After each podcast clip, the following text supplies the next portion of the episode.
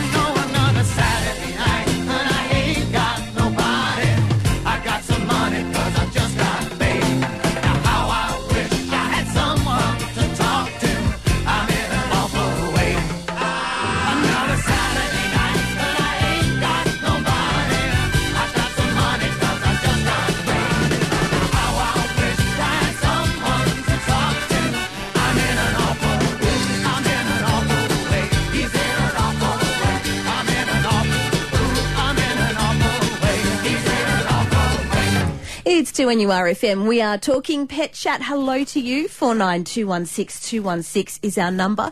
We've got Dr. Paul McCarthy here to answer any of your questions. In just a couple of minutes as well, Cheryl Shaw, we're looking at tagging our pets. And I guess, um, Paul, you would see a lot of pets coming in as well that, are- that have been lost. Do they come to you? Yeah, absolutely. Often by choice. Um, often when storms come, um, it's a funny thing. We see so many dogs run to the vet. It's a, it's, a re- really? it's a really funny scenario. Oh, that's hilarious. Yeah, often the same dogs. So there's dogs So who they we know, know. we know by we know by look now. We don't even check their, their ID because we know oh it's storm coming. That'll be Sam. Yeah, come oh on my in, Sam. goodness, so we'll have a chat about that as well. Now, Cheryl, we're talking about dog tags today and how crucial it is uh, with making sure that your pet has one. That's right. Everybody should be checking that their dog's tag, if they haven't got a tag, that they get one, number one.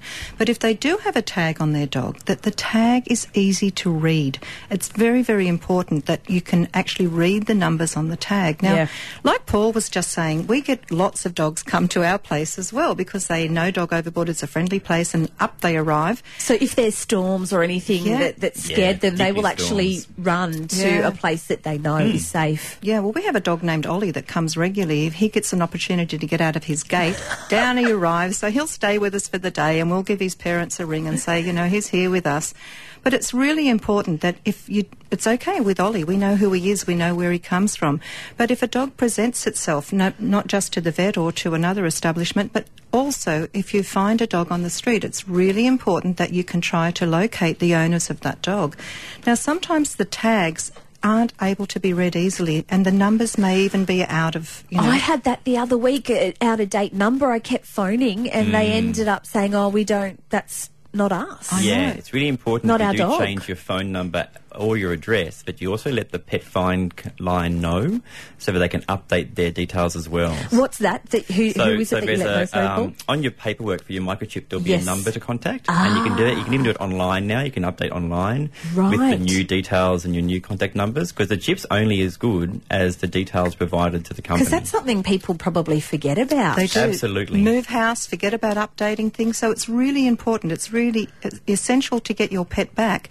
That when a, a dog is presented either to the vet or to the RSPCA and they're doing the scanning, that we can actually locate the, the owner, that they haven't, you know, they've moved. So what do we do now? So, Paul, when somebody brings a, a dog into the vet, what do you guys do? How do you reunite? Yeah, so so the first thing we normally do is is look for an ID tag on, a, on a collar Mm-hmm. Yep. because that's very simple. And if there's a number on there, that's the first thing we call. Um, failing that, and look, and sometimes these are dogs who've slipped their leads in in in, their, in getting out. Um, we then scan for a chip.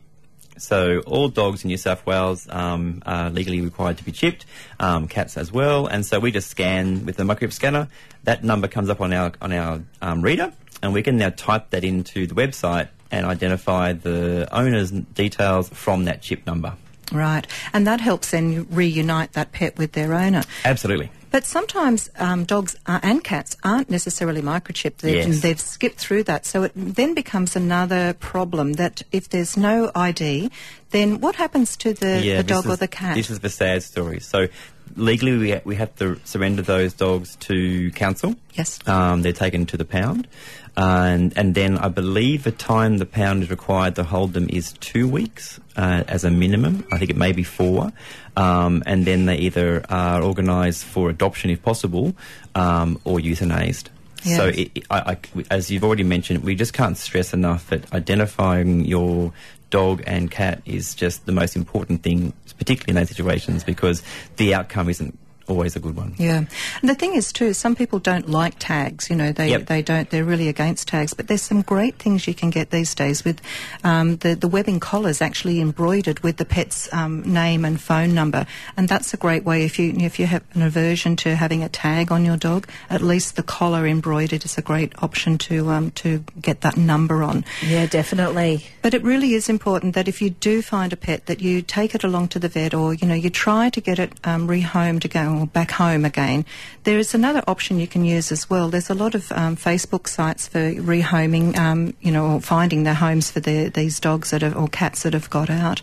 I recently actually um, had a dog come into Dog Overboard without a tag, and off it went to the vet to get it, um, you know, checked out who it was. But it's really important, and I can't stress enough just how many pets I see without tags on it. It's Yeah. something that is a concern. We put them on our Facebook pages, so Yes. often if you have got a lost dog, check out a vet's Facebook page. They'll often come up on those sites as well. Particularly for birds, we get lots of stray birds brought in as well, um, and often we can actually relocate lorikeets um, and different cockatiels. But you can obviously tell they've been domesticated, their own pets, but they're not chipped. Um, so that's often a good way to try and find a lost bird as well. Is to is look at Facebook pages. Yeah, I just think that uh, you know it's really concerning that you lose a pet. You're absolutely devastated when a pet goes missing. So you know, my thing is that you immediately get out and start. Once you know that dog is gone, start looking for it. Start searching. Go to your local vets. Go to the RSPCA. Try all of those Facebook sites, like you said. And you always think, look, it's not going to happen to me. Yep. My pet won't get out, but you know it can. And y- you've nailed it, Cheryl. It reminds me of a time um, we were living with my parents in Nelson Bay. They have a cleaner. I was getting my ankle looked at when I'd broken my ankle, and I was getting a moon boot. The cleaners let Gizzy out, Oh no! and he's not a runner. But she got him back, and then for some reason he's gone again. So we were hours away, and when I got home, it was getting dark, and Gizmo was gone. And mm. you could imagine I was frantic. So I'm in this moon boot, and I said to Sean, get in the car, Sean, let's drive. And we drove and drove and we found him, you know, at 10 o'clock that night. Yeah, that's a lucky thing. Yeah. too. Oh God. Thank goodness. So you know, it it is. It's one of those scary things. So it's a good preventative just to have that collar because a lot of people will absolutely call you. We've got a lot of great people out there, and if they find your your pet, they will let you know. But another thing, Sarah, is if a pet doesn't have a tag on it, often people take on a different approach to the pet. They say, oh, he hasn't got a home, uh, and they fall in love with them, and then they keep them. So, you know, we do, if you've got a tag on, it's more likely that they're going to go, oh, this dog is owned by somebody, or this cat is owned by somebody. Let's try to reunite them together. and do the right thing. Yeah. Uh, now we were just talking about tagging our animals earlier, and I, I know this was a little bit more morbid, and you did mention it off air, Doctor Paul. But um, it's also really important if someone does come across a, a, an animal that's A possibly been pet. hit Yeah. by a car and has, has passed. It, it is often difficult for someone to sort of necessarily stop in those circumstances if they do see a deceased animal beside the road. But um, it really does help people have some closure if they do know that that, that has been the outcome. Though sad, um, they don't have to keep looking. There, there, there is that situation. So. Um, Often, i- i- again, a, a- a body brought to the vet hospital, we can still scan those pets and, and at least let the own- owners know what the outcome has been. Yeah, because you're right. The families will uh, go looking and, Oh, and just course. left wondering. That's the hardest thing. going, Yeah, oh, where yeah. you know has What another family happen? got them, or Yeah, you know are they still right. out there? Okay, we're going to go to the phones now, and we've got uh, Zara in Macquarie Hills. Zara, what's your question today for Dr. Paul? Hello, I have a 12 year old standard poodle, and she was diagnosed about four years ago with a trauma cataract in only one eye. And as of the last month, her eye, um, she's getting tear staining, and she's never had staining in her life, and it's not on the other eye either. Okay, so cataracts are where the lens has been damaged and so is now, uh, and often eventually will start to leak protein. So Yep. that protein leaking into the actual chamber of the eye can cause inflammation, and the inflammation can then cause increased tear production. So the first thing to do would be certainly have your vet assess to see if there's any uh, what we call hyperemia, which is the redness around the whites of the eye. Um, Yep. If that's present, then they also need to just do a measurement of the pressure within the eye. So um, cataracts can sadly cause secondary glaucoma as well, and that pressure inside the eye can also cause inflammation and swelling. So there's two general reasons for, for cataracts causing issue. One is that leak protein which irritates the eye, but secondarily they can cause glaucoma. Both are manageable conditions, um, and actually cataracts themselves can be re- repaired. There's there's procedures you can do to to to do that. Um, they're referral surgeries, not not something that's done by a general veterinarian, but they can be corrected as well. But certainly in a situation where it's been quiet for so long, it's less likely that we've got possible glaucoma. But I would certainly think that there there might be some leaking of protein, and there are medication drops you can use for that. Too easy. Good Too one. easy. Well, I'll have to make an appointment. Thank you. Perfect. Thank you, Zara. Thanks, Zara. We've got Brenda now from Valentine. Uh, now, Brenda, you've got a question about your 11 year old dog. Yes, I have a 11 year old miniature schna- schnauzer who, oh, a couple of months ago, had a urinary tract infection and she had a scan and they found she had some small bladder stones. So we put her on a urinary care diet to see if they dissolved. She had another scan yesterday and they haven't dissolved. And the vet has suggested uh, putting her under an anaesthetic, filling her bladder with water and shaking it and trying to loosen the stones. Otherwise, she may have to have surgery, and it worries me at her age uh, to have surgery, and also is doing that procedure with the water likely to help, or can she live with these stones? Okay, so um, the, the first thing to talk about probably is that um, without identification of the type of stone, we're not really sure what we're treating. So schnauzers can form different stones, and, and there's some stones that are even more specific to schnauzers than other breed types. But if we've had no dissolution of a stone from a diet, now was the diet you were using a, does the diet to try and dissolve the, stones that were there or prevent the formation of new ones. Because urinary care diets come in different categories. There are prescription diets that are actively used. You use those for six to eight weeks, and if it's a struvite stone, so that's a type of stone that's made up predominantly of sodium and chloride, struvite stones in, in a, a large number of percentage cases will actually dissolve in that eight week period. Now, if they haven't dissolved, it either means the diet wasn't directed towards the, the right stones, so the stones that your dog has aren't struvite, or that the stones haven't responded because of an underlying infection that has made the situation worse. I, I would strongly recommend in your situation that surgery would be the best thing to do. I think the fact that your dog's 11, schnauzers have an average lifespan of about 16 to 17, so we're not a particularly old dog. Um, and so I think the benefit of removing those stones getting them identified and then finding out what we can do to prevent their return would be an excellent idea. I think the idea of the, the, the flushing um, would only be of benefit if the stones are small enough to pass through the urethra easily. And in, in general, if they're, if they're visible, they're probably not. So I, I would probably think your your best bet, and, and if she were my dog, certainly, I would have a cystotomy performed. I'd have the bladder opened up, have the stones removed. Fortunately, it's not a very high risk surgery to do that. Um, the stones can then be sent for analysis, the diagnosis made of what's caused them, why they're there, and that'll give you the best preventative to try and keep them from forming. Some stones, sadly, even in the in um, good cases, there are particular stones that can be difficult to to remove completely, um, stop them returning. But if it's one of the common stones, there are a really good diets that will have those never return again. So um, I, I would think in this situation, I would have the surgery. Thank you very much. I appreciate that. No Thanks so much for the Good call, luck. Brenda. Uh, look, we've got Kim from Charlestown on the line now. Kim, you've got a three-year-old male cat, and Yes. um, he vomits, you know, around once a week. Certainly does. Um, and it seems to be um, undigested food. Okay. So was he a stray or did he come from a breeder?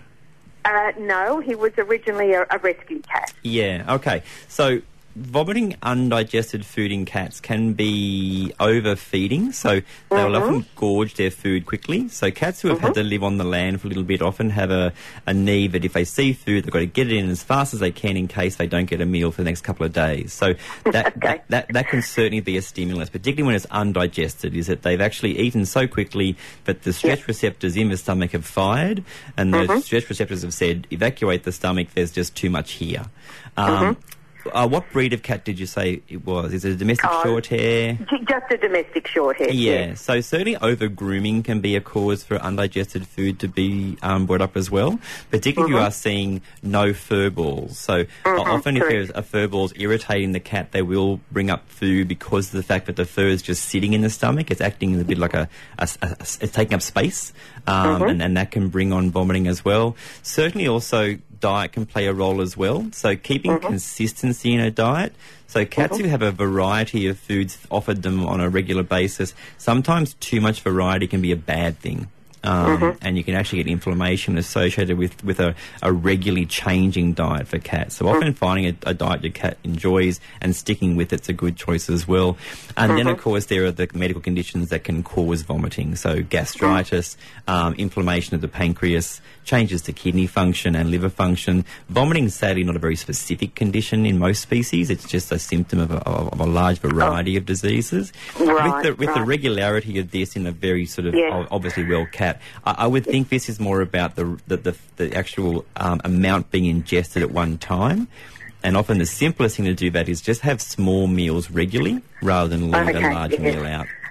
Right, okay. I will definitely go down there then. I think he's being a bit too well looked after here. Never too well looked after.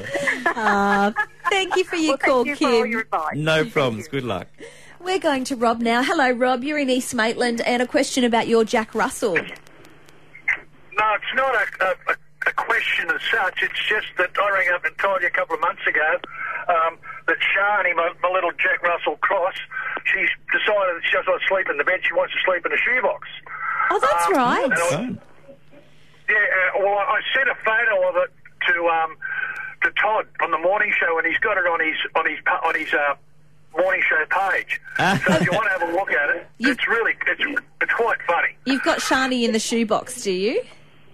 Oh, well, she, no, she's chosen to sleep Yeah, in there. yeah. The photo is of her in the shoebox, though. Yep. Oh. She's all curled up. Oh, do you remember this Yeah, one call? That yeah. that was a very funny call. So she's still um she's still happy in the shoebox. Then she hasn't come back to bed. Oh, yeah, she has now that it's a bit cooler, but she's kind of. Um, I, I need to buy a new pair of shoes because she's kind of busted the sides of it a bit. Maybe a pair of boots. Do- do- dog, dogs, dogs choose all sorts of dens, and so obviously the shoebox is just the right size for Shani. That's Yeah, it is. fantastic. But Well, it's a very funny shot, a very, very funny photo. So just ha- if you want to have a look at it, it's, it'll, it'll give you a bit of a chuckle. oh, we absolutely will. Thank you so much for the call and for the heads up. By the way, Bye. uh, yeah, because is it about feeling safe Yeah. when you're in a little confined Yeah. space? I know when I fly, um, I get so scared, I, but I feel better when I'm locked in the toilet. I really do. It calms me down because it's so small and confined. Excellent. So if you can't get a flight on the flight Sarah's on, we now know why. Oh yeah, I get some looks sometimes. yeah, I really do. So, so certainly most animals actually like to have a den situation. So when, when you've got a space, um, and often chosen by the pet. I know my cat in particular loves the boxes that uh, that um, paper for the printer comes in. Oh, as yes. soon as that's emptied, she's straight in. Um, and, and certainly, I think it's, it's, it's about that safety aspect. And we often use that as part of a training mechanism for anxious dogs. If you can provide them a, a, box or a, a crate or somewhere where they know it's theirs that they can go to, it often makes a dog's um, sort of adjustment to their new home a really easy process. Yeah, absolutely. Now, look, um, I just wanted to mention our dogs of the week. Mm. Now, I think this is a good time to do it. Our first one is Chopper. Now, you can go have a look at Chopper yourself at 2nurfm.com and click on our dog of the week. Now, this makes me so sad when I see older dogs that, that have ended up in the pound. Mm. Uh, he's 13 years old. He's a cattle dog. He looks beautiful. Yeah. He's just, you know, he just looks like an old man that needs some love. Well, that sounded really, really bad. I'm, I'm talking about dogs here. Canine man, a canine yeah, canine man. man. Yeah. Uh, look, he found himself in the, the local pound, um, which is sad. We, I don't know how he got there, um, but he's now being looked after. But he does need a forever home. Uh, he's still got plenty of get up and go. He loves nothing more than a run, especially with some other dogs. Uh, he also enjoys sitting and warming himself at the heater, um, and a little bit of a, you know a little uh, bit of a scratch on the belly and a watch of the telly. So if you're interested in, in an older dog and you can give them, you know, some love and give them some good time because he's still got some life in him left. Yeah, yeah. You know, then maybe have a look at Chopper. I really do recommend you checking him out. Uh, the other dog we have from one end of the spectrum to the other is Maverick.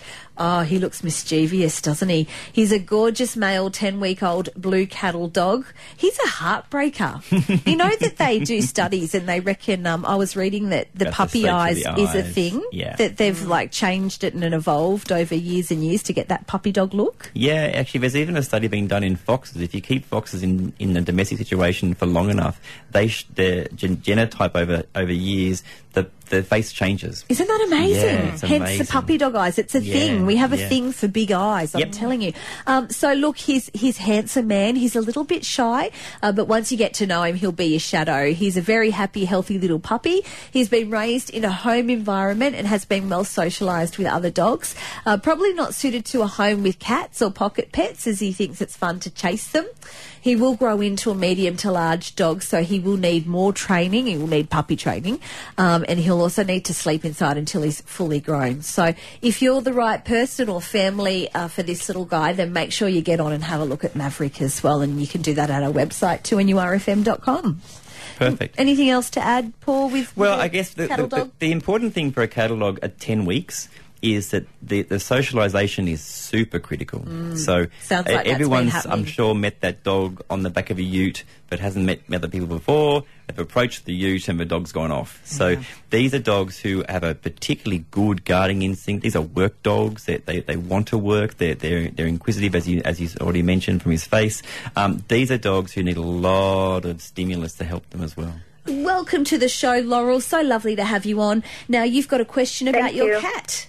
Yes, I do. I just wanted you to explain to me what separation anxiety issues mean, and particularly for my cat. Okay. Do you have a particular breed of cat Laurel? She's, he's a ragdoll. Okay. So ragdolls, by their nature, are fairly um, needy cats. They, they they enjoy company. They enjoy being very close to their owners. Um, I, I've had a ragdoll in the past, and, I, and she was a lovely cat. But she was the cat who always needed to be around me um, or, or around somebody.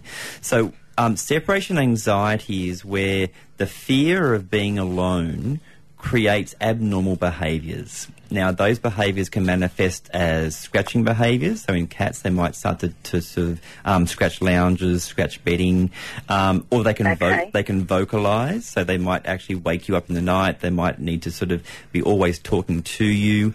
Um, and then there- there can be the display of urination. So, cats who are under stress will often urinate in different places um, because of that anxiety. Now, s- separation anxiety occurs when the owner or the other another pet is absent. So there is Right. a, there are anxiety conditions that occur with people present, and then there are anxieties manifestations that are due to a, a separation or a feeling of aloneness. Okay. So is, is it from when they're um, a kitten or from Generally, it's a genetically inheritable condition. Yeah. So most okay. behaviours in all of all species have an environmental and a genetic factor. So we can certainly make an environmentally um, induced disease worse. So Uh, animals who are abused, for example, will, will have anxieties. But most anxieties do stem from a genetic predisposition. Now we can help prevent those. So kittens mm-hmm. who are, are well socialised are given lots of game activities and also given time alone in that sort of between 8 and 16 week age bracket.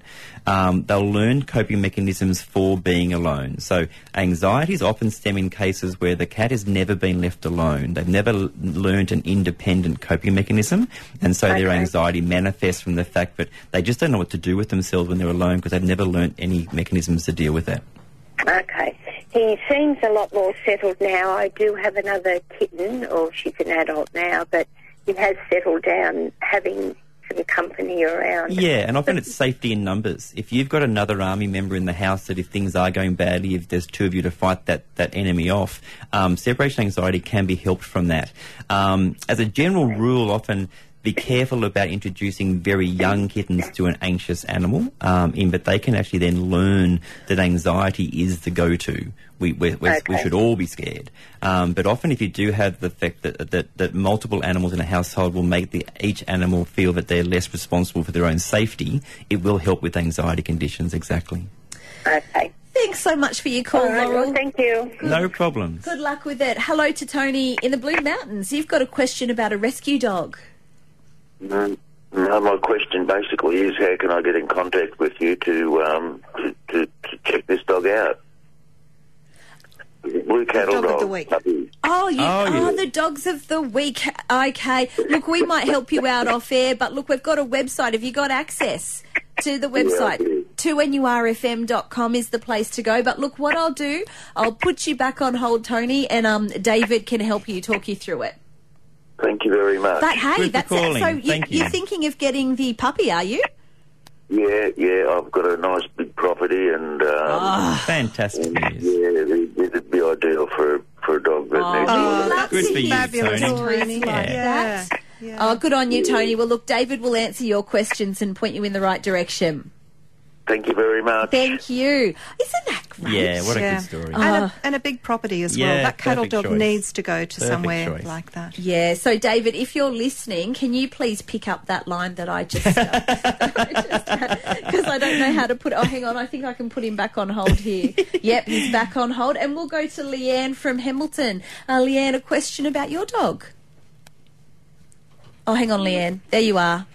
Hi. I've later just noticed that when I'm out in the yard, um, certain um, aspects of my dog's eyes look like they're slightly cloudy, but when she's inside, they're not. Mm-hmm. Sure. Is there something you can do for cloudy eyes? Can you test for it? You Or can. I don't know whether it's a reflection from the sky. Yeah, so certainly there can be different reasons for the cloudiness. So you can get diseases of the cornea.